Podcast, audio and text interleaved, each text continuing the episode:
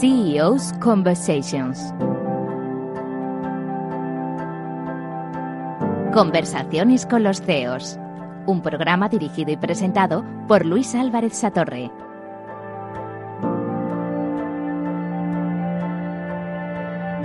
Conversaciones con los C E Os. Un día más estamos en nuestro programa mmm, donde mantenemos estas conversaciones en la intimidad, descubriendo y desvelando esos secretos que quienes están al frente de organizaciones, de negocios, de compañías, pues nos cuentan para que sigamos aprendiendo cada día un poco más, ¿no? Hoy tenemos el placer de contar con la presencia de Marcos García Marx, que es el C E O de Verti Seguros. ¿Qué tal, Marcos? Hola, Luis. ¿Cómo estás? Bueno, estamos... Eh, intrigados, eh, porque yo creo que nadie no ha escuchado el nombre de Verti, ¿no? Y las preguntas de Verti o falso en muchos, pero vamos a hablar más adelante del negocio. A mí me gusta empezar siempre por eh, bueno, intentar entender un poco más eh, quién es eh, el invitado con el que compartimos el, el rato que vamos a estar, así que mi primera pregunta es inevitablemente ¿quién es Marcos? ¿Quién es Marcos? Pues Marcos... Marcos es una persona que tiene una familia estupenda con tres hijos nacidos en tres países distintos. Eh, hemos vivido en Estados Unidos, hemos vivido en Brasil, hemos vivido aquí en España en varios sitios. Eh, y, y aparte de eso, pues llevo unos cuantos años en, en el grupo Mapfre. Empezamos, eh, empecé a trabajar en Mapfre en el año noventa y cuatro. He estado fuera de Mapfre también en todo este tiempo. Eh, y ahora estamos en Verti. Verti es una empresa de seguros digitales del grupo Mapfre y pues un periodo fantástico. Y ese, ese Marcos que ha ido teniendo esa experiencia multicultural que describes, que creo que es un lujo, ¿no? Sí. Tanto para ti como seguro para tu familia. Eh, ¿Cómo crece? ¿Qué has aprendido de, de trabajar en distintos países? Bueno, la, las culturas son muy distintas, obviamente, y te reciben también de manera muy diferente, ¿no? Eh, Brasil fue una época maravillosa, eh, fue una época que además empezamos a vivir en Brasil sin, sin hijos, ¿verdad? Sin, sin familia adicional y, y fue una sociedad... O sea que te conoces todas las playas de Brasil. La, ¿no? Lo malo de eso es que cuando vuelvo a España las playas ya no son lo mismo, ¿verdad? Eh, sí, me conozco todo Brasil y, y claro, ya que estábamos allí, pues el cono sur eh, pues estaba estaba muy a mano, ¿no? Entonces había que había que aprovecharlo.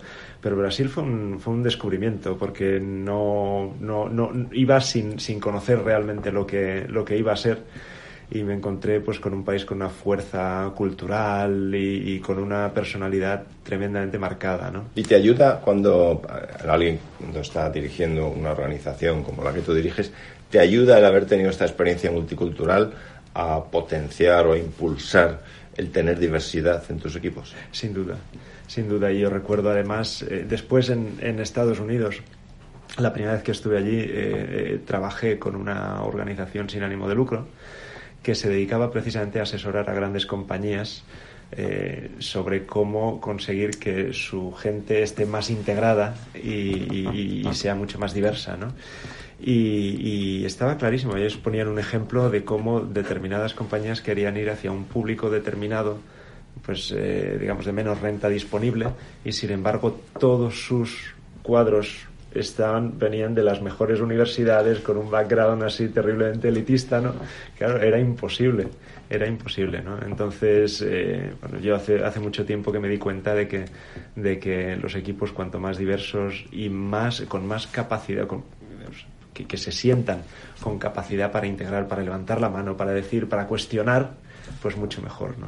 Tú estuviste una época también en Indra, sí. En la parte de la división de, de seguros también, sí. Que seguramente te dio una perspectiva muy interesante de, de también cómo opera una compañía más cercana al mundo I T, sí. ¿No? Y cómo la tecnología también impulsa o facilita los negocios, ¿no? Se daban, se daban dos cosas, ¿no? Por un lado veías eh, cómo la tecnología podía facilitarle al sector de seguros pues una serie de funcionalidades y de capacidades, pero por otro lado las consultoras tienen muy bien establecido todo lo que es trabajos por equipos, por, por equipos, por proyectos y la gestión del tiempo, ¿no? Y en ese sentido fue, fue muy, muy, muy revelador porque desde negocio en otros lados pues yo creo que la gestión del tiempo se hace de una manera un poco más laxa. eh, que, seguramente, que, que en una consultora, ¿no? Donde todo tiene que tener una planificación tremenda. Y cuando has aprendido, has combinado, ¿no?, esa planificación con una cierta, digamos, frescura y apertura de mente que te da esta visión internacional, eh, ¿cómo, ¿cómo les dirías a quienes nos escuchan que se tomen las oportunidades de tener experiencias internacionales, ¿no? Porque yo creo que hay muchas veces que a lo mejor da un poco de vértigo, un poco de miedo.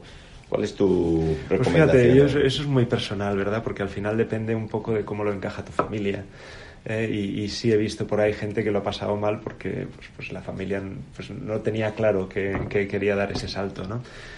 Pero para mí ha sido lo mejor que he hecho, dar el salto, y vamos, cada vez que me he ido al extranjero ha sido, ha sido terriblemente gratificante, porque conoces gente, conoces otras maneras de, de, de organizarse como, como sociedad, como cultura. Eh, y te da una flexibilidad tremenda, ¿no? Y, y, y yo creo que además te da una autonomía de cuestionar cosas que, que hasta entonces pues parecen muy asentadas, y te das cuenta de que efectivamente las cosas pueden ser mucho más flexibles y que muchas veces las, las, las limitaciones nos las autoimponemos nosotros mismos. Entonces, y... en, en ese sentido, a mí me ha dado mucha libertad. Libertad porque como, como persona tengo más capacidad de, de escoger.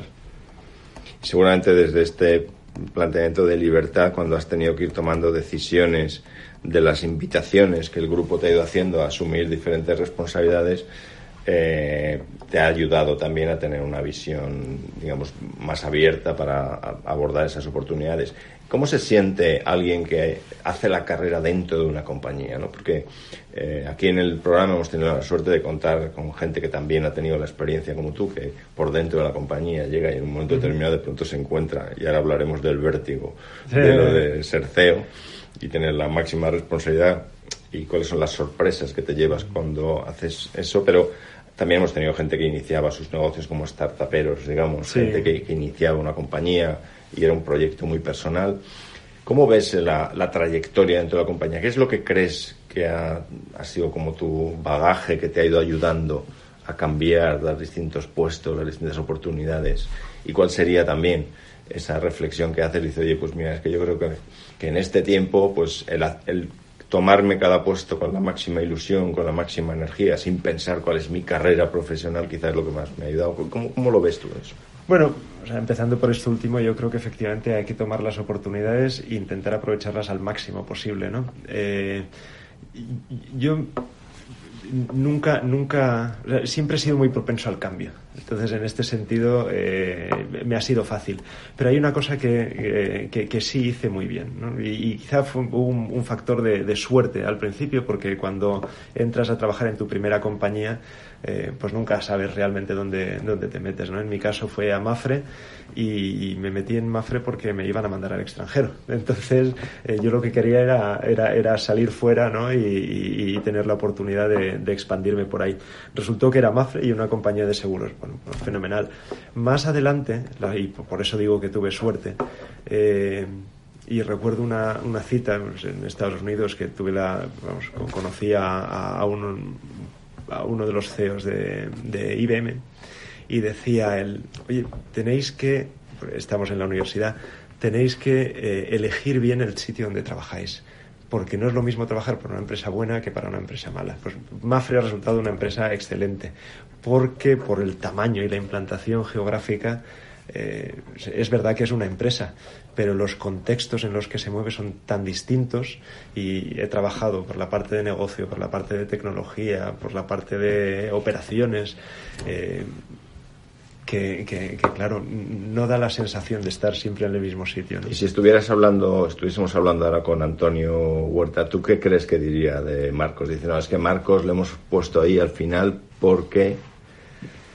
Pues, eh, pues yo creo que porque es, soy una persona dedicada, eh, con ganas de sacarlo, y que vivo la compañía. Es decir, la actitud creo que es la correcta.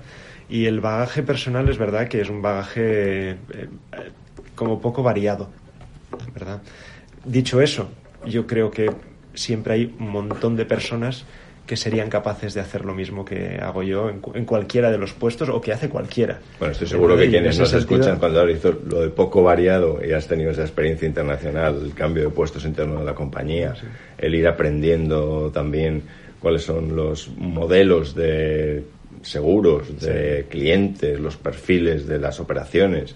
Eso te da una base fundamentalmente importante, no, yo creo sí, fundamental sí, para sí. poder liderar un proyecto, ¿no? Me, me refería poco variado por tener un único empleado, ah. digamos, a nivel, digamos, el último accionista, uh-huh. ¿verdad? Aunque es verdad que he pasado también por Indra, como, como decías.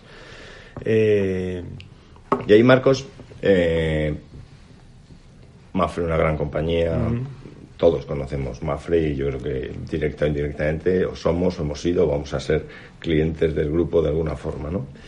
Eh, yo os he seguido muy de cerca porque tuve la suerte desde British Telecom de, de tener a Mapfre como cliente, y creo que sois una magnífica organización. Pero ¿cómo se vive el liderar un proyecto como es Verti, eh, disruptivo, dentro de una multinacional? A mí hay un libro que me encanta que se llama La, la venganza de, de Goliat, ¿no? Que va de eso, ¿no? Va de compañías grandes que frente a los modelos, si quieres, alternativos que nacen fuera de las organizaciones, están dispuestos a asumir el riesgo, a tener la valentía, de alguna forma, de crear estas organizaciones dentro. ¿Cómo se consigue que esa frescura que transmitís, desde luego, con la publicidad, con vuestra gente, se mantenga dentro de un grupo ya consolidado como es? Valentía hay, eh, digamos, porque montar Mapfre eh, o Verti en su momento, pues, pues era una apuesta arriesgada, ¿no? Y había mucha gente dentro de la organización que tenía, tenía sus dudas. Lo que pasa es que ahí Antonio, Antonio Huertas tuvo una visión tremendamente clara, ¿no? Y tenía, tenía perfectamente claro qué es lo que quería conseguir con, con Verti.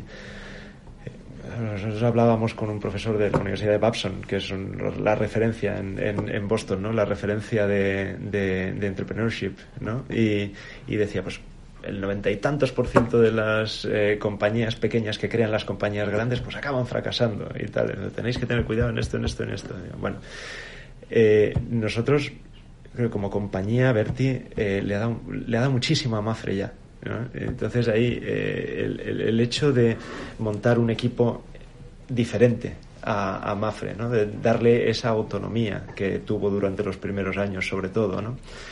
Eh, claro, Verti ha pasado por varias fases, y esas fases eh, cada una tienen sentido en su momento, ¿no? Entonces, la primera fue tremendamente disruptiva, tremendamente diferente, y Mapfre hace unas cosas y Verti hace otras, y era precisamente para... para para no caer en las garras de, digamos, de un negocio ya establecido, tremendamente exitoso, pero al que le queríamos dar un twist un poco más, más digital, ¿verdad? ¿Cómo se gana un C E O de, Entonces, de este modelo disruptivo?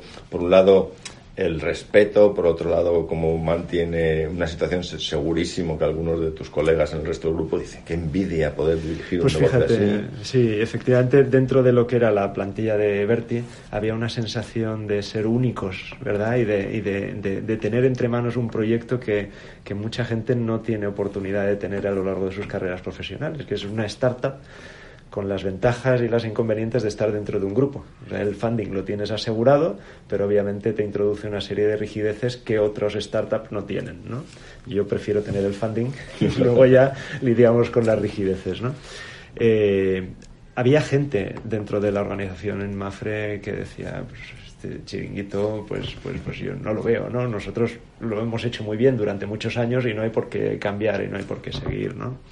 Entonces, eh, ahí eh, lo que ha sido fundamental es la comunicación y el, el, el adoptar una actitud eh, tremendamente colaborativa en lugar de una actitud arrogante, ¿no? Porque tú sabes que esto pues podría derivar en, bueno, nosotros estamos aquí, no tenemos las rigideces de, digamos, de la empresa grande y, por tanto, vamos a hacer las cosas de otra manera y tal. Bueno, eh, es hablar mucho de cuál es el contexto y el porqué. Yo estuve, estuve no hace mucho en una compañía de seguros, un competidor vuestro, en el que eh, cuando estuvimos teniendo una sesión hablando del mundo digital y de la transformación digital, señalaban a una zona de una planta como allí están los de digital, ¿no? Claro, claro. Efectivamente.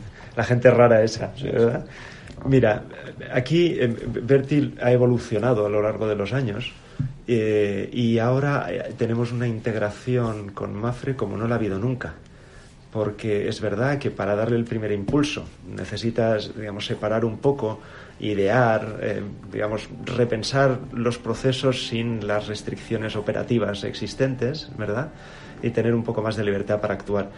pero llega un momento en que la escala que tiene Mapfre, los datos que tiene Mapfre y demás, pues es una tontería no aprovecharlos, ¿verdad? Estamos hoy en nuestras conversaciones con los C E Os, con Marcos García Marx, que es el C E O de Verti Seguros.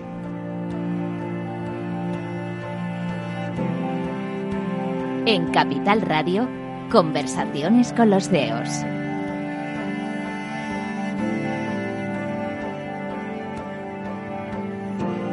Estamos con Marcos García Marx, que es el C E O de Verti Seguros, y continuamos estas conversaciones con los C E Os.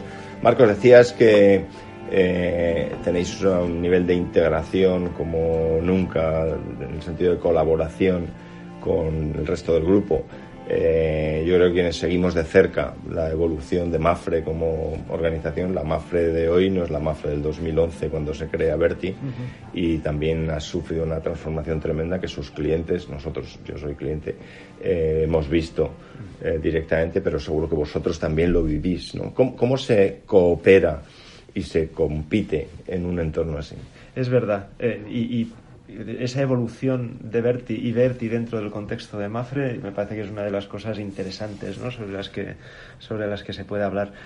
Eh, Verti ha sido también un, un catalizador de cambio dentro de Mapfre, ¿no? Porque en la medida en que se han ido adoptando cosas o prácticas o incluso se han ido aprovechando una serie de, pues de, de, de información, de bases de datos, de, de, de procesos diferentes, pues eh, en, en Mapfre pues lo han acabado aprovechando, ¿no? Y, y no solo eso, lo han acabado aprovechando con toda la escala que tiene Mapfre, ¿no? Con lo cual dices, bueno, esto en Verti, la, digamos, una práctica cualquiera nos ha beneficiado en tanto, pero es que esto llevado a Mapfre es multiplicado por X, ¿no? Entonces, en ese sentido, eh, el, Verti ha cumplido su papel también de, eh, digamos, de, de agitar un poco, eh, digamos, el, eh, digamos la, la estructura de Mapfre, ¿verdad? Y luego también tenemos ahí a, a José Manuel Inchausti, que, que, que, que es un sí, gran es transformador, amigo, ¿no? Sí, sí. O sea, es, es tremendo. Entonces, pues Mapfre también se, se, ha, se ha embarcado en un proceso de transformación digital que... que sobre todo tiene que ver con las personas. Y, y luego ya llegan los procesos, ya llegan las herramientas y demás, ¿no? Pero se ha hecho un trabajo tremendo en cuanto a personas, en cuanto a equipos y demás. ¿Y hasta qué punto eh, el mercado en general, los clientes, la manera de vender, de ofrecer los productos y servicios que ofrecéis, eh, están cambiando, o hasta qué punto estáis cambiando también el mercado y la manera de comportarse de los propios clientes? Pues fíjate, yo, yo, yo creo que el, el mercado obviamente ha cambiado, y por, porque esto no es un tema del sector de seguros, es un tema de, de, de toda la sociedad, la tecnología que hay, los nuevos players, ¿no?, desde Amazon y Google y, y demás. Pues quién nos iba a decir hace diez años que lo que tenemos ahora es... Bueno, entonces, obviamente las referencias son otras, y, y, y yo...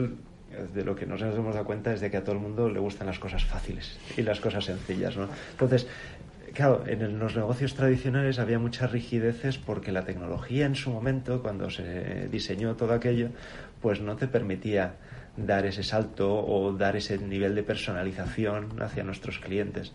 Y hoy la tecnología sí nos lo permite. Donde tenemos mayores restricciones es en entorno, el entorno regulatorio, ¿eh? O sea que, que bueno, se van solucionando cosas del lado tecnológico y demás. Del entorno regulatorio pues eh, sigue habiendo algunas rigideces, ¿no? Yo la, la experiencia que tengo del mundo regulatorio en el sector de las telecos o en banca es que muchas veces para los reguladores es difícil seguir el cambio sí, social, tecnológico claramente. Al que se enfrentan, ¿no? Claramente, claramente. Y aquí tenemos un ejemplo en todos los seguros de automóviles, que los seguros van vinculados al automóvil y no a la persona, por ejemplo. Entonces, cuando tienes un car sharing y ahora resulta que no tienes coche, sino que alquilas un coche eléctrico, no sé cuántos y tal, pues no sería ideal tener un seguro que te siguiera a ti como persona, uses lo que uses. Bueno, pues hoy la regulación exige que el seguro esté vinculado al automóvil, en particular esa unidad física. En particular, ¿no? Y eso o, seguramente es una transformación que será inevitable. Eso tiene también. que llegar, tiene que llegar. Es verdad que el, el regulador ahora está poniendo pasos para tener un sandbox, digamos, unos entornos controlados donde se pueda experimentar determinadas cosas, ver qué tipo de consecuencias y cómo afecta eso pues a, a cliente, a competencia y demás, ¿no? Eh, o sea que se darán los pasos. pero hoy la tecnología podría permitir... ¿Y cómo cambia, cómo cambia el papel de, de un C E O? Hablas de una organización que crea un modelo de negocio o una forma de ir al mercado diferente a la de a la que tenía el grupo, sí. eh, y de pronto empiezas a tratar con clientes a los que no ves, ¿no? ¿Cómo, cómo consigue el C E O estar cerca de los clientes, mantenerse al día? Bueno, fíjate, es verdad que no los ves físicamente, pero tenemos muchísimas interacciones con ellos, ¿no? Y al final nuestra propuesta es una propuesta de, de una relación virtual. Igual que Mapfre tiene una relación cara a cara que es fantástica y que hay mucha gente que, que, que es lo que quiere, ¿verdad? Nosotros ofrecemos algo que es complementario, es decir, oye, te puedes relacionar con nosotros a través de chat, a través de videochat, a través de WhatsApp, que lo vamos a empezar a poner en marcha en, en enero. Eh, y es el cliente es que escoge, el que escoge la manera de relacionarse con nosotros, ¿no? Hay una serie de cosas que a nosotros nos encantaría eh, tener, Eh, digamos, haciéndole la vida más fácil al cliente con seguros de stop and go, de oye, me hago el seguro ahora y lo paro dentro de tres días porque lo necesito ahora y tal. Entonces, pues todo eso probaremos y, y veremos qué podemos hacer. Pero lo que es toda la relación con el cliente, eh, esa relación con el cliente va a ser como el cliente escoja. Y lo que estamos haciendo es darle todos esos caminos y esas maneras de, de contactar como quieran. ¿Cómo de fácil es cuando eh, estás intentando, eh, como vosotros estáis consiguiendo, eh, que tus propios clientes configuren tu propia oferta, que es, digamos, revolucionario en el sector, ¿no? Porque aquí tradicionalmente, mire usted, este es mi catálogo de sí. productos, eh, usted lo compra, se lee las cláusulas que están detrás y firma. Sí. Y sin embargo, vosotros estáis configurando un modelo muchísimo más flexible, más personalizado. Sí. ¿Cómo es esa interacción sí, con los pues, clientes? Pues fíjate... Eh, eh, con mucho con mucho con mucha prueba y error, porque al final eh, una, fíjate una gran mayoría de los clientes van a lo básico, es decir, mira, esto es lo que tengo hasta ahora, mejóramelo y punto, ¿no? Eh, y con otro tipo de clientes, digamos, que están un poco más, digamos, que, que tienen una, una, una actitud hacia el seguro un poco más activa, de decir, oye, no, yo quiero enterarme de qué es lo que estoy comprando y quiero saber qué es lo que estoy comprando, ¿no? Entonces, eh, ahí hay mucho de información y sobre todo de disponibilizar las cosas de manera también intuitiva para que ellos mismos puedan ejercer esas, esas opciones, ¿no? Eh, tenemos eh, en el pipeline una serie de, de seguros Eh, que, que, que pueden combinar seguros de, de coberturas de automóvil, de asistencia en viaje, de hogar y demás, ¿no? Porque al final, fíjate, las cosas, seguros de automóvil, tienes el seguro de hogar, tienes los seguros de vida, ¿no? Y parece que son como, como vías inconexas, ¿no? Cuando en realidad tú lo que tienes como cliente son unas necesidades y esas necesidades, pues, curvámoslas de la manera más, más, más eh, completa posible y más fácil posible. Ahí... Sí, yo he visto en alguna ocasión que eh, tenéis un, digamos, un acercamiento al cliente orientado a ser más un compañero eh, en distintos momentos de las vidas de vuestros clientes, más que alguien que vende un producto separado, aislado y que no tiene claro, nada que ver con claro. el resto de es su que historia vital. En el momento en que, en que tienes una visión cliente y no una visión producto, pues te surgen un montón de, de, de, de facetas o de, de lados que tienes que empezar a cubrir, ¿no? Porque, porque, porque cuando, cuando la, la, digamos, el sector de seguros se organizó en base a esos productos, pues el tema era el producto. No, no, no. Es que eh, la orientación al cliente tiene muchísimas más derivadas, ¿no? Entonces... Te voy a pedir dos, dos consejos o dos perspectivas. Una para aquellos que son también grandes compañías que están intentando crear sus propias, pues en el caso de banca, sus propias fintech, para crear los autocompetidores, uh-huh. eh, o en el caso del automóvil, Mercedes que compra car to go. Sí. Eh, ¿cuál es tu eh, consejo para, oye, dejad que estas compañías florezcan, que se desarrollen, que crezcan, ¿no? Como estáis haciendo sí. vosotros, que desde luego yo creo que sois un ejemplo. Tú lo has dicho, dejad que. O sea, aquí yo creo que el, el, gran, el gran reto es eh, manejar la paciencia. Porque eh, una compañía nueva y sobre todo con un modelo de negocio un poco diferente o con un tipo de mercado un poco nuevo, eso no florece de un día para otro. Entonces todos nos ponemos muy nerviosos eh, con rentabilidades, eh, hemos metido este dinero en esta operación y si fuéramos un venture capital estaríamos exigiendo tanto y tal y cual, y hay que dejarle tiempo, hay que dejarle tiempo porque ¿sabes lo que ocurre? A diferencia, el mundo digital eh, te permite muchas cosas, ¿no? Entonces te permite probar y prueba y error. Y, y vas aprendiendo de eso, ¿no? Entonces, a, a diferencia de eh, hace unos años en las que tú pues hacías un desarrollo, montabas una funcionalidad y la ponías en marcha y eso empezaba a funcionar, eh, hoy se trata de lo contrario, ¿no? Decir, oye, lo ponemos en marcha y eso solo es el primer paso, a partir de aquí vamos a aprender y vamos a empezar a tocar cosas y tal. Entonces, claro, nosotros, por ejemplo, cuando montamos funcionalidades nuevas y demás, en el presupuesto y en nuestros planes de negocio, no las capitalizamos, digamos, hasta que tienen pues un, unos cuantos meses, si no un, un año largo, hasta que se ponen en un nivel razonablemente óptimo. Sí, por lo que cuentas, sois ya una organización usando Agile y Scrums y Sprints sí, y cosas de esas. Sí, sí, los hemos usado intensivamente este año y nos han venido muy bien. Muy bien, hemos tenido un montón más de entregas, de pases a producción y demás, más, más pequeñitas, pero, pero sobre todo la dinámica de trabajo en los equipos ha sido muy distinta también, ¿verdad? Entonces, eh, la, los equipos de T I, los equipos de negocio, los equipos cross de, de U X, de, de data y demás, han participado todos y todos se sienten corresponsables de lo que está saliendo. O sea, que en ese sentido ha sido una experiencia formidable. Bueno, yo la segunda pregunta te la voy a hacer en el siguiente slot de estas dos que te decía, pero me ha encantado lo de la paciencia. Sí. Eh, y yo espero que algunos de los que nos escuchan anoten en sus cuadernos de bitácora paciencia con letras grandes cuando creen, cuando lancen un proyecto como, como el vuestro, ¿no? Eh, estamos hoy hablando con Marcos García Marx en las conversaciones con los C E Os, y él es el C E O de Verti Seguros.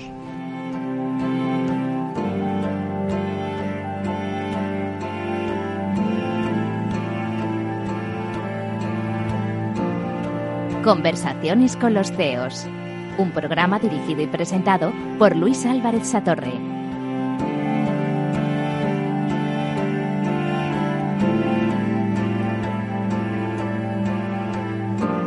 Seguimos en nuestras conversaciones con los C E Os, hoy compartiendo eh, este rato con Marcos García Marx, que es el C E O de Verti Seguros. Eh, Marcos, la verdad es que yo estoy descubriendo todo el, el mundo este del que nos estás contando, de una compañía que hace una apuesta firme, seria, que tiene la paciencia de la que hablabas para dejar esto crecer, pero también en un mercado que tú hablabas que cambia, ¿no? Que cambia mucho por cómo cambian los clientes, cómo cambiáis vosotros como organización. Eh, yo te voy a hacer la segunda pregunta que te decía, ¿no? Y es, en un mundo en el que tenemos mucha más información, mucha más información actualizada, supongo que cambia también el perfil de la oferta, porque venimos de años en los que básicamente tú dabas unos datos, hacías una especie de foto fija del cliente y en función de esa foto fija configurabas la oferta. Hoy tienes prácticamente información inmediata, actualizada, online, sobre cómo conducimos, cómo nos comportamos, cómo, cuántos riesgos corremos, cómo cambia también el comportamiento del cliente en su demanda y vuestra forma de adaptaros a, al mercado que está variando así. Bueno, pues fíjate, el, el, el cliente obviamente cada vez sabe más y cada vez exige más, o sea, en ese sentido, y, y cada vez está más dispuesto a compartir información si eso le ayuda a tener unas condiciones mejores, ¿no? Un precio mejor o cualquier otra cosa. Eh, las compañías de seguros eh, tradicionalmente tenían un set de datos bastante estático y eh, claro, ahora eh, los datos han florecido por todas partes, ¿no? Hay, hay, hay datos de eh, condiciones pluviométricas, hay datos de eh, de, de, de, de agregados de, de ejercicio físico. Hay mil cosas que son tremendamente interesantes, tremendamente ricas para la compañía, ¿no? Entonces, eh, en ese sentido, el labor, la labor que tenemos nosotros es identificar todos esos sets de datos eh, y cómo pueden ayudarnos a ofrecerle mejores condiciones a nuestros clientes, o cómo pueden ayudarnos a prestarles un mejor que, servicio. Tienes que crear capacidades en la organización, tanto desde el punto de vista técnico, donde tienes que tener las herramientas para poder mm. trabajar, recolectar esos datos, procesarlos, sí. Pero supongo que también la forma de dirigir cambia, ¿no? Porque tú, eh, estoy seguro que haces también una cierta del data mining, ¿no? La minería claro. de datos para sí. entender mejor a tus clientes, sí. cómo se comportan. Sí. ¿Cuál es el sí. papel del C E O sí, en, fíjate, en gestionar los datos? Hombre, yo, yo creo que, o sea, por un lado, pues, orientando a la compañía a, a tener toda esa atención a, a datos y prestarle la a, a tener a prestarle la, la importancia, la atención que merecen, y a tener la mente abierta para considerar datos que hasta ahora, pues, pues, claro, estamos migrando o estamos saliendo de un de un de un de un escenario en que los datos son internos a un escenario en el que tienes datos internos, pero tienes un montón de datos externos también, de comportamiento online, de información y demás, y todo eso hay que vincularlo y hay que casarlo y hay que hacerlo bien, ¿no? Porque si ¿Y tú crees equivocas... que, que en ese en estas digamos esta descripción que estás haciendo del entorno en el que operamos hoy, los C E Os cómo deben prepararse? Porque en algunas organizaciones parece que se crea la función del Chief Data Officer o el Chief sí. Digital Officer, y como que delegas ahí toda la responsabilidad. ¿Tú crees que el C E O hoy tiene que tener un papel mucho más activo? ¿Cuál yo, es el papel que tú juegas? Yo, a ver, hay un papel activo ahí clarísimo, eh, que es, eh, digamos, todo lo que es el formato organizativo de la compañía, ¿no? Porque al final la compañía se mueve en equipos también, y cada uno pues tiene una serie de funciones y una serie de objetivos y demás, y aunque en Verti tenemos la suerte de que es una compañía eh, relativamente pequeña comparada con Mapfre, que es un gigante, pues claro, ese, ese tamaño que tenemos en Verti nos permite tener una visión mucho más completa, todos los equipos tener una visión un poco más completa de lo que es, de lo que es la compañía, ¿no? Eh, pero efectivamente hay que dotar de una serie de, de mecanismos organizativos para que, por ejemplo, los datos estén presentes en cada uno de los proyectos que se hagan, en cada una de las discusiones estratégicas que, que se hagan, ¿no?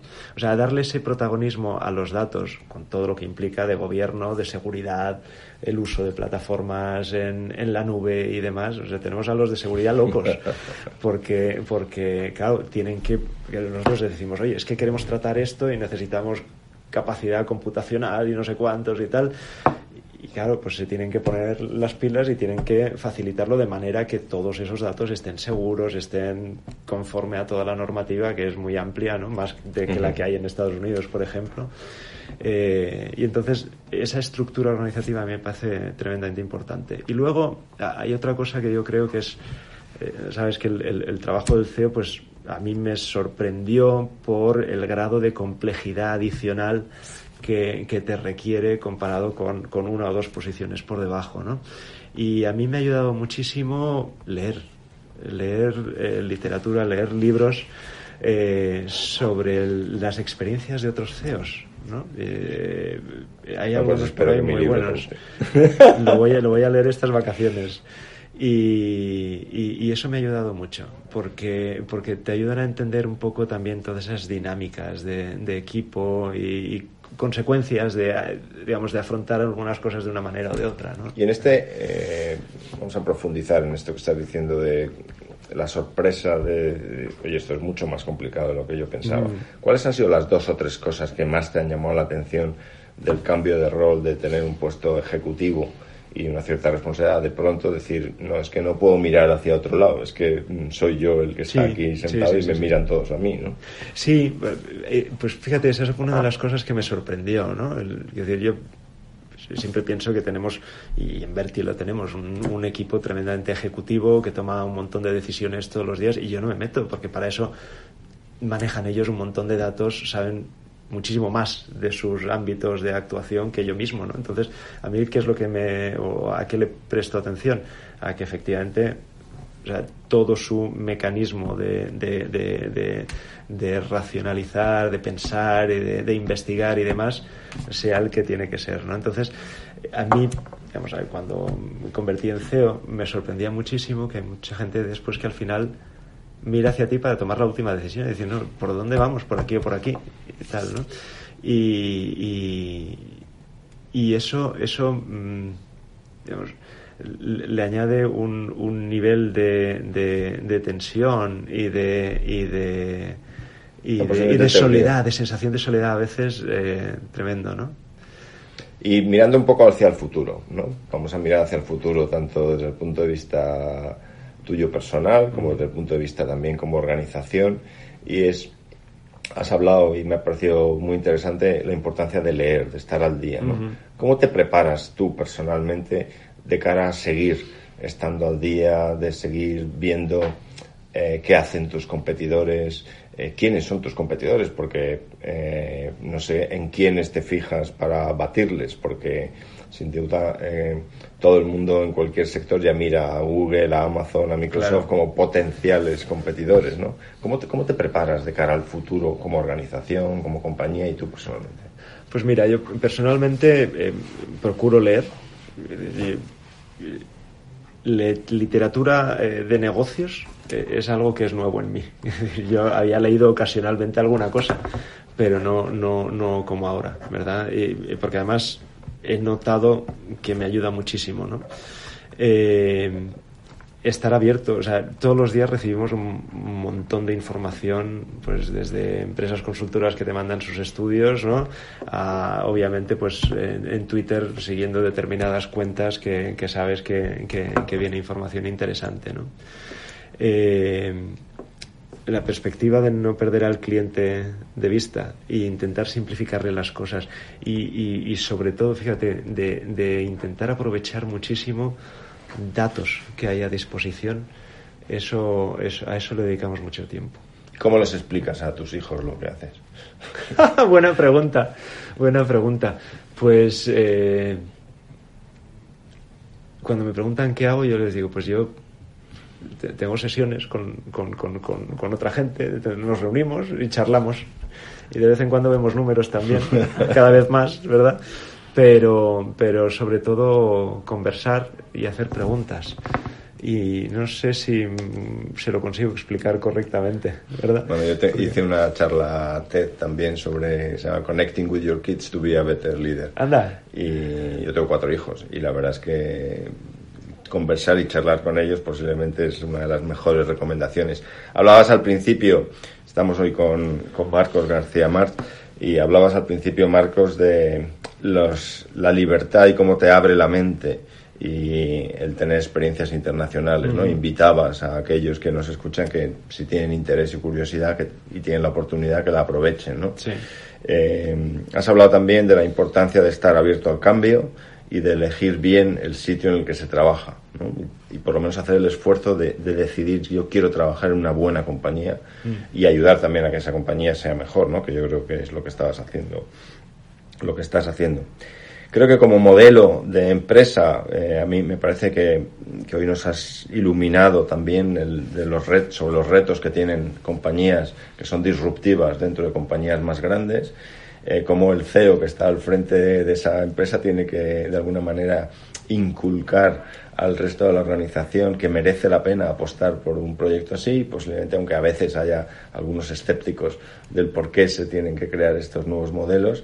Y has dicho algo que yo creo que es clave, ¿no?, para todos, y es que hay que tener una cier- un cierto grado de paciencia y de entender que las dinámicas de estos negocios pueden ser diferentes a las tradicionales, y desde luego vosotros habéis probado que con la paciencia necesaria se produce una simbiosis fantástica entre la transformación de una organización como Mapfre, la transformación de un mercado que estáis liderando desde Verti, y esa combinación de dos organizaciones creo que es fantástica, ¿no? Y por último, eh, como un poco de resumen de, de, de nuestra conversación, me quedo con esa visión del futuro de seguir aprendiendo, ¿no? De tomar cualquier oportunidad para seguir aprendiendo, como el reto de un C E O y posiblemente de cualquiera de los profesionales. No sé si tienes alguna última recomendación, idea que quieras compartir hoy con nosotros. A ver, recomendación no, porque no lo he hecho todavía, pero yo te digo que me voy a bajar los podcasts de las entrevistas previas, eh, porque seguro que hay algunas muy interesantes. Así que muchísimas gracias. No, muchísimas gracias hoy por esta conversación con Marcos García Marx, el C E O de Verti Seguros.